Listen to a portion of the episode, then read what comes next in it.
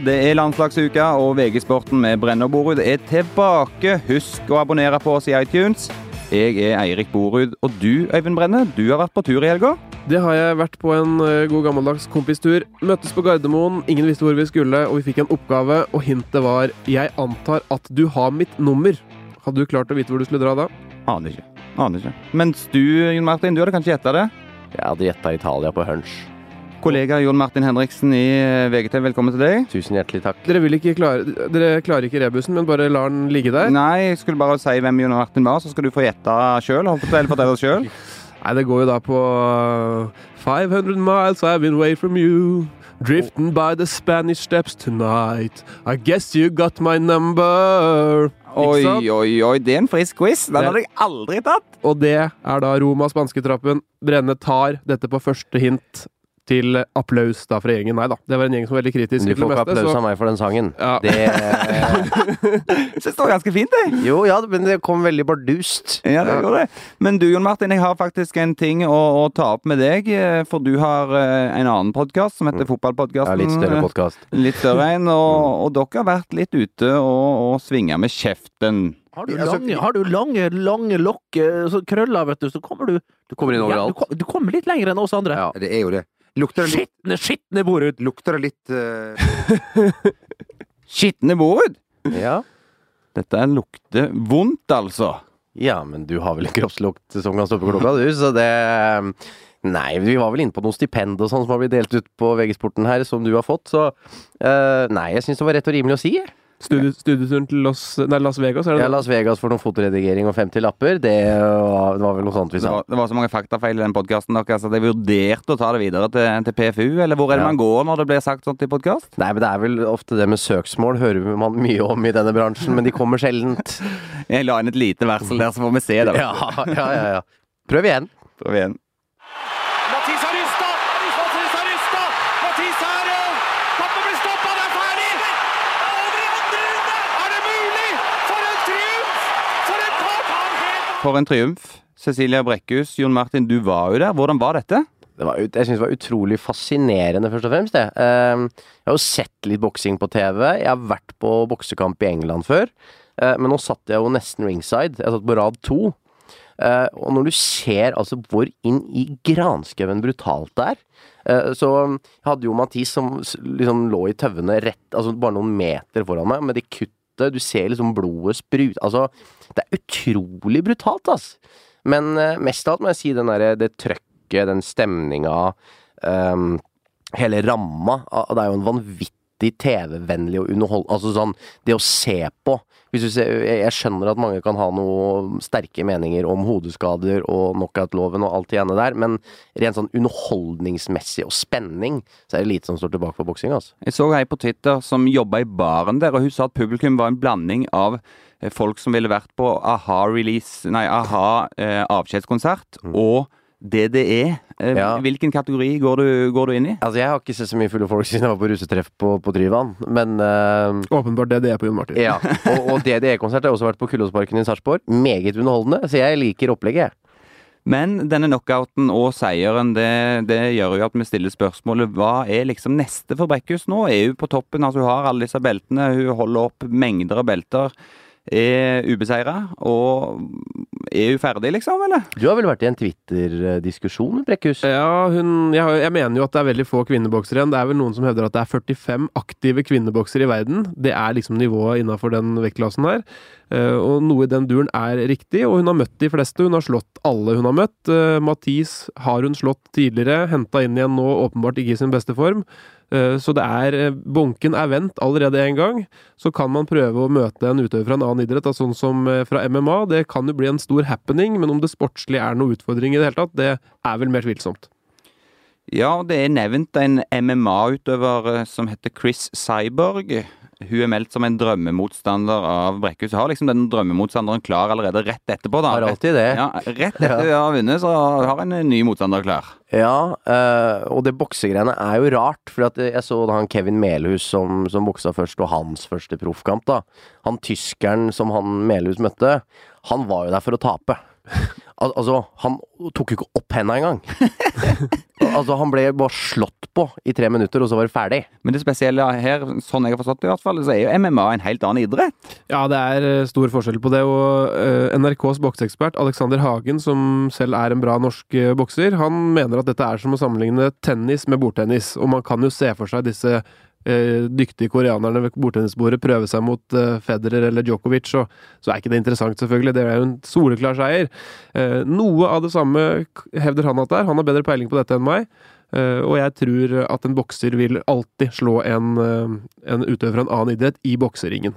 Selv om hun så veldig muskuløs ut, denne dama, da. Ja, ja, så skummel ut, rett og slett, må jeg si. Uh, og um, Men det er jo det som er problemet. Eh, Vi veit jo ikke hvor god Brekkhus er. Altså sånn, vi, vi veit ikke. Fordi eh, hun er selvfølgelig god, men når du ikke har konkurranse, så blir det jo litt snodig og liksom det. Men hun kan ikke noe for at ikke det er flere å, å, som slår henne. Hun har vunnet mot alle hun har prøvd, så det står det stor respekt av. Jeg er ganske sikker på at hun er på et veldig høyt nivå. Ja. Hun, øh, hun fremstår på den måten, og så har hun den X-faktoren som gjør at min Facebook-feed den eksploderer når hun er i aksjon i helga. Det er øh, folk som ikke er interessert i idrett til vanlig, som nå virkelig engasjerer seg. Selv min samboer vurderte men øh, holdt- Vurderte. vurderte å se kampen. Sovna vel riktignok før hun kom i ilden. Men, men det, det er noe eget med den dama, så det må vi liksom Det må vi skille, da. Hun er en fantastisk idrettsutøver på den måten. Rent sportslig så er det ikke så mye igjen å ta av, så er det om å finne nye utfordringer. Skal hun krabbe seg inn i MMA-buret? Det kunne vært kult. Det er sikkert en veldig vanskelig omveltning å ta så sent i en karriere. Og så har du muligheten for å gå inn i OL-boksinga, da hvor eh, proffer nå kunne være med, hvor hun på en måte ikke valgte å legge til rette for den satsinga til dette OL, men vi vet at OL om fire år, så er det en mulighet. Så hvis hun skulle gjøre det, og klare å vinne et OL-gull i Tokyo, Som 39-åring, da vel? Eller ja, ikke sant, noe sånt, så hadde jo det vært helt fantastisk. Hun har snakka om det før. Hvis ikke hun liksom finner en sånn ny utfordring, så er jeg litt redd at etter en kamp eller to til i Norge Hun kommer til å kanskje få en kamp i Bergen, det blir stort der. Vinner den. Eh, Jeg er usikker på hvor mange flere sånne happenings vi klarer å bygge opp til, da. Før det er eh, ikke noe krutt igjen. Det slo meg også hvor utrent jeg er på å se på boksing, for da hun Artig ordspill. Ja, ja, ja. da hun Mattis hang over taua der, og for meg så ferdig ut eh, Hvis jeg var dommer, så hadde jeg stoppa kampen der, for hun så ferdig ut. Så var det faktisk en diskusjon på om jeg ble stoppa for tidlig i denne kampen. Hun var altså ikke slått hardt nok ut. Tenk deg, jeg hørte at de som satt på betalte ringside-billetter, betalte et sted mellom 6000 og 8000. Det er dyre minutter, altså. Det er fryktelig dyrt. Ja, det, det er for dyrt, sannsynligvis, men den første kampen her nå de, de, klarte å få til det de hadde ønska seg. Det ble på en måte en politisk seier for den blå-blå regjeringa. Så kan man diskutere om det var så smart å liksom gå rundt med høy sigarføring når, når det, er, det man har fått til, er at folk slår hverandre omtrent eh, helseløse, eller i dette tilfellet eh, bruker veldig kort tid på det, men eh, nå er den katta ut av sekken kvinneboksing i Norge og proffboksing videre, liksom, det blir en helt annen greie, for det handla veldig mye om den første matchen. Vi skal over til en helt annen gladnyhet, må det vel kunne kalles. Eller er det det? Vi får se. Eh, I framtida så kan det bli lettere for fotballandslaget å komme til VM. Ohoi! Fordi at Fifa-president Gianni Infantino han åpner for at det skal være 48 land med i fotball-VM. Og måten han vil gjøre det på Han vil altså ha 48 land som er kvala. De 16 best rangerte av de 48 skal være klare for VM-gruppespillet, for å kalle det det. De 32 andre skal spille én VM-kvalikkamp på en måte i VM, der de 16 som vinner, går inn i gruppespillet mot de 16 best rangerte. Hvis du hang med, så er du klar for å diskutere dette, Øyvind. Ja, jeg er klar. Eh, Det er jo, altså For nordmann så kan det være veldig bra, for da har Norge en mulighet. Eh, Det er mange aspekter. Ja. Det gikk jo så bra sist de utvida. Ja, men også VM-utvidelsen fra 24 til 32 lag eh, etter det var vel etter 90 90-VM, vel, syns jeg har vært ubetinga en suksess. Det gjorde at det ble også et jevnere antall lag, ikke sant, som gjorde at eh, 32 lag, halvparten gikk videre. Enig. Så det var bra. EM-utvidelsen i sommer er diskutabel, men da fikk du med 24 lag i Europa, hvor det er 52 føderasjoner eller noe sånt. Eh, Det er ikke helt vilt å si at 48 av 211 Fifa-nasjoner skal være med. Det er fortsatt ganske mange som ikke får være med. Eh, Så det blir mer sånn, klarer man å få et boost i hele verden av at f.eks. for eksempel da Norge får være med og spille én kamp, eh, og så må de hjem igjen? Eller blir det liksom for mye styr, for mye infrastruktur i det landet? Supportere som må reise uten å få sett kamp? Altså alt det der til at det liksom vanner ut mer enn at det skaper. Ja, og så, så syns jeg vi så det EM-et som var nå, at nivået var lavt. Altså, det var et skuffende fotballmessig mesterskap. Det var for mange dårlige matcher. Um, det derre Nord-Irland, Wales og, og, og sånn som egentlig ikke skal gå videre i, i et sånn type mesterskap. Jeg syns det var et kjedelig EM, og det frykter jeg altså at du får da med VM, selv om VM er jo mye større. Du har større tenning på et VM, men um, jeg er ikke noe sånn voldsomt positiv uh, til dette her, kjenner jeg. Og så er det jo ikke bare det. altså Hvis Norge da endelig kvaler til VM, så kan vi være ute etter én kamp. Det er jo ikke bare bare det heller. Hvis du først har gjort endelig en bra kvalik, Nei, men- så, så kan det ryke. Ja, og så har du det supporteraspektet som du er innom. Tenk deg neste EM, da. Når supportere skal reise Europa gjennom én match. Skal du i Aserbajdsjan, og så skal du til Kjøben, og så er det Roma. Altså eh, det er Kanskje ta litt hensyn til folk som skal reise på dette her, og det er jo ikke akkurat uh, gull, da. Ja, Man må jo se på hvorfor gjør man ting, ikke sant? Og her handler det mye om politikk og makt. Infantino gikk til valg på at han ville ha en økt eh, VM-deltakelse. Han ville ha 40 nasjoner inn. Og det matematisk blir vanskelig å få til uten at det blir veldig kålete med tredjeplass her med videre der og sånn. Så nå har man kommet opp med at kanskje vi skal utvide det ytterligere. Så øh, går det mer matematisk opp. Det handler jo om å få støtte i Afrika, Asia f.eks. Afrika har i dag fem plasser. Hvis de skulle fått øh, Hvis det skulle vært 40 land, så har det vært hinta om at de skulle få i hvert fall to. Europa skulle ikke fått så mange flere. Med 48 øh, plasser så blir det veldig mange nye land som kommer til å få muligheten, og det er jo populært hos disse delegatene, selvfølgelig. Eh, Og det er jo ikke den riktige holdning Det er ikke derfor man skal utvide et idrettsarrangement, fordi at det gir eh, pampene mer makt i riktige posisjoner. Så det er dårlig, dårlig greie. Men vi må forholde oss til virkeligheten nå. En utvidelse tror jeg nesten det uansett blir, når lenge han har gått til valg på det, og han har eh, vunnet gjennom. Sånn sett, hvis alt alternativ er 40 lag og et sånn uoversiktlig mesterskap, eh, så, så har jeg vel Jeg syns, ikke det bare er dumt, da, hvis man ser det i det lyset. Man går jo motsatt vei av hans forrige arbeidsgiver Uefa, da, som Champions League eksempel, som sannsynligvis skal bli enda større for de største, største klubbene. Så, um, og jeg må jo si at det å se på Champions League-kvelder er jo da større enn å se på VM. Er det det? Nei. Jeg, men jeg, jo, men at kampene er jo bedre.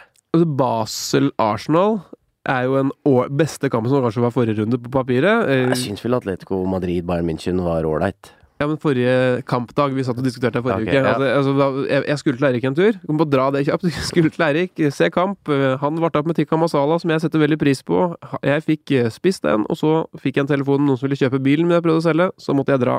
Eirik sosialt til parkert ut kvelden. Aldri hatt verre gjest. Nei. Nei. Men det er nå for så vidt greit. Men når det, når det gjelder dette med VM, så, så hoved, hovedutfordringa blir om du klarer å få et løft i verden på det, eller om folk bare syns at det blir en sånn unødvendig unødvendig ekstrakvalik før moroa begynner. For sportslig så er det utfordrende. Joakim Løv har vært tydelig på at eh, vi må passe på at vi ikke vanner ut dette, eh, og at desto flere lag blir det lavere kvalitet. Men det blir jo helt sikkert delte altså veldig delt mellom de smånasjonene som helst vil komme med, og de store som mener det blir rør. Og de vil vel klare, neppe klare å bli helt enige om dette. Men jubel, altså, tenker jeg, jubler man over da å ha kommet til VM, eller jubler man over å ha kommet til kvalik? Skjønner du hva jeg mener? Altså, sånn, man Det, går det skal jo være i vertslandet. Det skal begynne tre dager før, har Infantino sagt. Så ja, jeg tror man jubler for VM. Jeg tror det er hest og kjerre i Oslo sentrum eh, for VM, men det blir en vridning på det eh, inn mot den første kampen. Den blir jo veldig kul, da, når vi snur på det. Det blir utrolig mye action, da. Du Ja. får Norge i første kamp, f.eks. mot Zambia, i en utslagskamp der. Eh, Det kan gå, det. det kan gå, det. Og vinneren i potten der får du tre gruppespillkamper til, og da kan du komme opp mot eh, Argentina og de andre beste lagene. Det er jo, det er jo kult! Det er jo gøy, det. Men det er ikke så kult å se Togo, eh, Sør-Korea, i utslagskamp som Norge ikke er med i. ikke sant? Det er eh, selvfølgelig den andre siden av det. Politikeren Brenna har fått meg over nå. Jeg er enig. Jeg syns dette høres kult ut. på trass, så er jeg fortsatt imot. Men vi, vi gir oss der med framtids-VM, for nå gjelder det jo 2018. eh, Og på lørdag så gjelder det for Norge, som reiser til Aserbajdsjan. Forhåpentligvis for å hente tre poeng. Er det det som må til? Må det bli tre poeng der hvis vi i det hele tatt skal ha håp? Ja. øh, og jeg tror den kampen her definerer alt. al altså sånn Høgmos framtid. Og jeg tror ikke Norge har sjanse til å slå Tsjekkia borte om vi ikke slår Aserbajdsjan i Baku. Eh, for den San Marino-kampen San Marino slår Norge baklengs. Alle slår San Marino. Eh, klarer ikke Norge det, så er det bare å gi opp.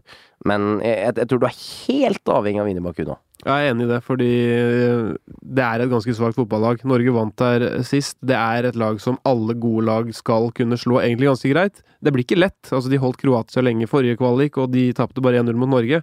Men det er sånn du må klare en eh, profesjonell sliteseier der. Eh, hvis de, å, hvis de ikke vinner der, så vil jo alle i Norge, eller veldig mange, mene at nå er det ute for Høgmo. San Marino-kampen som kommer tre dager etterpå, det spiller ikke så stor rolle. Om de vinner 3-0 eller 10-0 eller 1-0 der. Da vil man se på fasiten etter tre kamper at man har eh, bare fire poeng. Og da vet man at Tsjekkia borte kommer, og da er det egentlig bare å sitte og, ta imot det tapet. Uavgjort så vil Høgmo, og, tror jeg, overleve jobben mot Aserbajdsjan. Hvis han skulle få et tap der, så vil det bli en det vil bli møteaktivitet da på Ullevål stadion. Er det riktig å gå løs på Tsjekkia-kampen, som er liksom den siste muligheten man har til å gjenreise kjerringa og kunne være med i VM-diskusjonen, med den landslagssjefen som i så fall man vil anse at det er på tydelig nedover, eller skal man prøve å gjøre et skifte? Ja.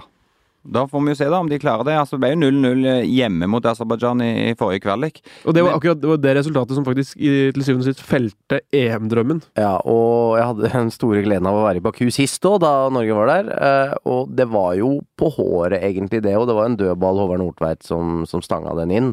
Eh, og det var, det var ikke gitt at Norge skulle vinne den matchen der.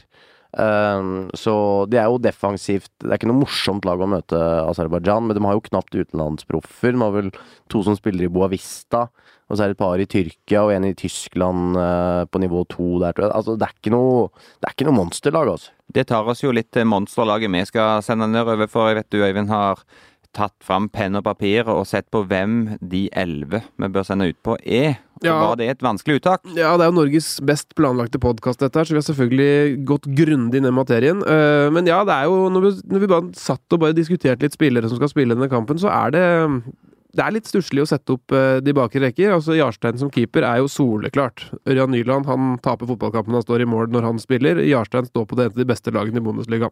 Helt udiskutabelt. Og så har Haitam Alesami fått en bra start i Italia, spiller fotball der og er en selvskreven back. Utenom det så er den forsvarsrekka litt eh, skrantende. Eh, Håvard Nordtveit har ikke imponert meg i Westham, men han spiller en del i Premier League i forskjellige posisjoner. Eh, vanskelig å se for seg at han ikke skal være en del av midtstopperparet. Og så blir det en diskusjon om du skal kjøre Hovland eller Strandberg ved siden av han, og så, så må du bruke Jonas Svensson fra Rosenborg på, på bekken, som har hatt en bra sesong, men kanskje var enda bedre i vår. Så det forsvaret her eh, er jo et forsvar som eh, selv Aserbajdsjan skal kunne skape trøbbel for, eller hva? Ja, men samtidig, Håvard Nordtvedt er litt vanskelig å bedømme så langt. Han kommer inn i et Westham-lag som, som sliter, er helt ute av det sammenligna med, med forrige sesong. Man, man har jo åpenbart en del tillit da hos Bilic. Eh, og han er jo en, en veldig bra fotballspiller. Eh, så eh, den Bekkerika mm, Ja, om det er Hovland eller Strandberg Det er litt sånn hipp som happ. Begge to spiller jo på nivå to i, Ja. i Tyskland, og kanskje jeg heller mot eh, Strandberg for å få inn en, en, en ny leder bak der, som han har i hvert fall lederegenskaper, og har aldri, aldri helt fått sjansen på landslaget. Hovland har fått ganske mange sjanser, var bra forrige kvalik. Jeg syns han så svak ut eh, mot eh, Tyskland, og har spilt litt fotball etterpå, men eh, kanskje tid for et skifte der. Hvis vi ser på midtbana, så, så er det om du skal liksom gå for 4-3-3 som Høgmo egentlig har litt lyst til, og da må Selnes spille og styre der. og Da må man gå all in på den mest, kanskje den spilleren som kanskje er i best eh, slag av de norske for tida, offensivt, og la han få full tillit i en, eh, i en ankerrolle på midten. Og så er det spørsmål hvem du skal ha rundt han, og da tenker jeg at eh, hvis vi går for 4-3-3, så du har Svensson på bekken, tenker kanskje litt Rosenborg, tenker relasjoner og de som kan dette systemet, kjøre Per Siljan som eh, eh, som spiller da for et veldig bra lag Hertha i Tyskland. De er vel oppe på andre-tredjeplass. Markus Henriksen syns han gjorde en ålreit kamp for eh, Hull mot eh, Chelsea sist. Eh, Han er i gang der. Eh, Få han som andre indreløperen, og kjøre da eh, Diomande og Helland på kantene, med King eh, på topp. Og da vraker man i så fall Tetti, som er en bra defensiv spiller, eh, og Stefan Johansen tror jeg denne gangen må sette seg på benken. Offensivt lag, dette.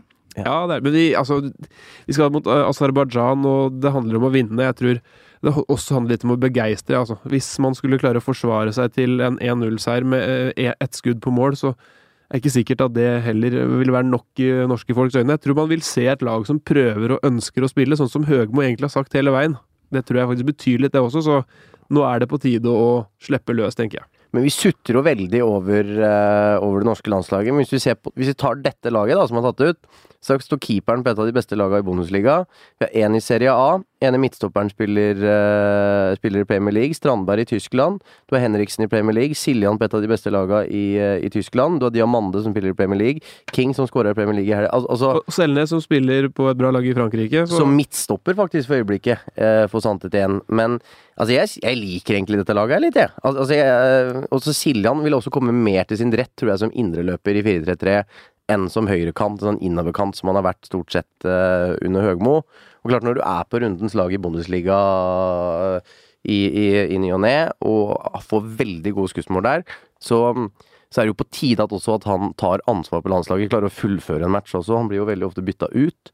Uh, så jeg, jeg, jeg mener det 4-3-3 kler det laget der mye bedre, og Hellands dødballer og innleggsfot og kreativitet og kan, kan hjelpe. Jeg ble litt positiv. Det minner jo litt om det vel Island-kampen hjemme, hvor man satte opp noen av disse spillerne disse rollene, som, som ga uttelling. Og, og da, det var da Diomande ble født som wing. Det var da man så at Selnes kan funke i landslagssammenheng, og at Helland kan utgjøre en forskjell. Så nå er disse gutta klare.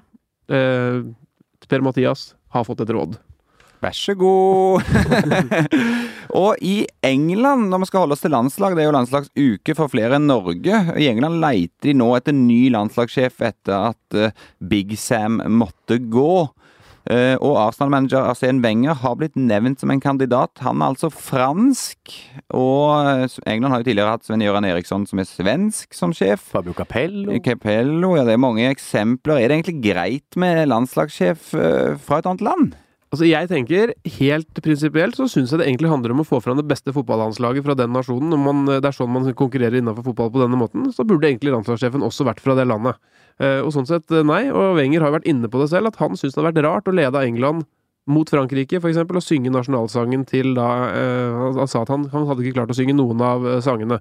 Nå er det selvfølgelig helt usannsynlig å få gjort noe med den regelen og sånn nå, men jeg syns det egentlig kunne vært uh, avskaffa at eh, utlendinger kan lede andre landslag. Henriksen, er du enig? Å, nå tenker du fælt! Er dette noe du går og tenker og grunner på ofte? dette har jeg tenkt på mye rart, men dette har jeg ikke um, Nei, altså Sånn som fotballen er i dag, og som du sier at når det har skjedd, altså når dette er lov, så er det mulig å gå tilbake på det. Men det er klart, det er jo rart å se Lars Lagerbäck liksom halvsynge på den islandske nasjonalsangen under EM. Det er jo litt spesielt. Men øh, Nei, det, altså, du vil jo ideelt sett, tenker jeg, ha øh, en nordmann som, eh, som norsk landslagssjef, også pga. Det, det forholdet at Hvis du tar Dick Advokat, da, som har hatt en del, og Hiddink, eksempel, som har hatt en del sånne landslagsjobber, så tenker jeg at de gjør det også først og fremst fordi de får jævlig godt betalt. Eh, men Arsen Wenger tror jeg også har vært en helt perfekt engelsk landslagssjef. Jeg har også veldig tro på han. han. Han kommer til å ha gjort sitt sannsynligvis etter sesongen for Arsenal. Er jo en meget dyktig fotballmann, kjenner engelsk fotball inn og ut. Og vil da kunne gli over i en rolle hvor han kan være en far for et lag med sin taktiske kunnskap og alt der, og jobbe da på ti kampdager i år istedenfor 70 kampdager som han må som Arsenal-manager. Så jeg mener han er det beste valget de kan få. Det hadde vært litt tøft om Arsenal vant ligaen. Uh, Arsene Wenger gir seg, peker nese. Blitt, at de har blitt bua ut i alle år nå, Arsenal-fansen, som piper og sutrer over Arsene Wenger hele tiden. Om han løfter Premier League-trofeet og bare stikker og tar over England. Å få litt kjenne på sin egen medisin av en Ja. mann som har eh, knapt brukt engelske spillere i sitt Arsenal-lag. Han var på en måte en av de virkelig foregangsfigurene på, på å kjøre utenlandske spillere. Var vel, det var vel kanskje Chelsea og Arsenal som først ute med å kjøre en hel kamptropp uten engelskmenn. Så vet vi at etter hvert at han har fått opp Walcott, Chamberlain, Gibbs, men det laget er bygga rundt eh, utlendinger og alltid vært det. Så det er jo en litt morsom twist oppi det hele, i så fall. Ja, men eh, er det andre altså, Nå har vi snakka om Wenger, men hvem andre er det som nevnes som kan ta over dette England-laget, da? Alan Pardew har sikkert et stort ønske om å få lov til å bli engelsk landslagssjef. Uh, Gareth Southgate, om han nå vinner de fire matcha, så er nok han også mm, en god kandidat. Ikke i hvert fall en kandidat. Blir litt grått, eller? Ja, man får visst veldig gode skussmål som uh, U21-landslagssjef, og er visst en typisk sånn derre forbundsmann, da. Uh, FA-fyr som, eh, som kan passe inn der. Men jeg syns også det høres um, ganske tørt ut. Men uh, Det som er bra med Topskate, da, kontra Wenger, for eksempel, som jeg akkurat snakka varmt om, er alderen. Han er litt yngre. Vi hadde en Hodgson på 68 år i sommer. Wenger vil være på samme alderen. Få inn bokstavelig talt ungt blod, det tror jeg kan være noe bra med i et engelsk system der som kanskje trenger å se ting med mer moderne øyne, da. Men klart han er et mann av, en mann av systemet. Definitivt. Det gjenstår å se hvem de velger. Vi avslutter debatten der og sier at vi håper litt å se Wenger i den rollen. Det kan bli spennende. Takk for at du hørte på. Hør oss igjen neste uke. Hei, hei.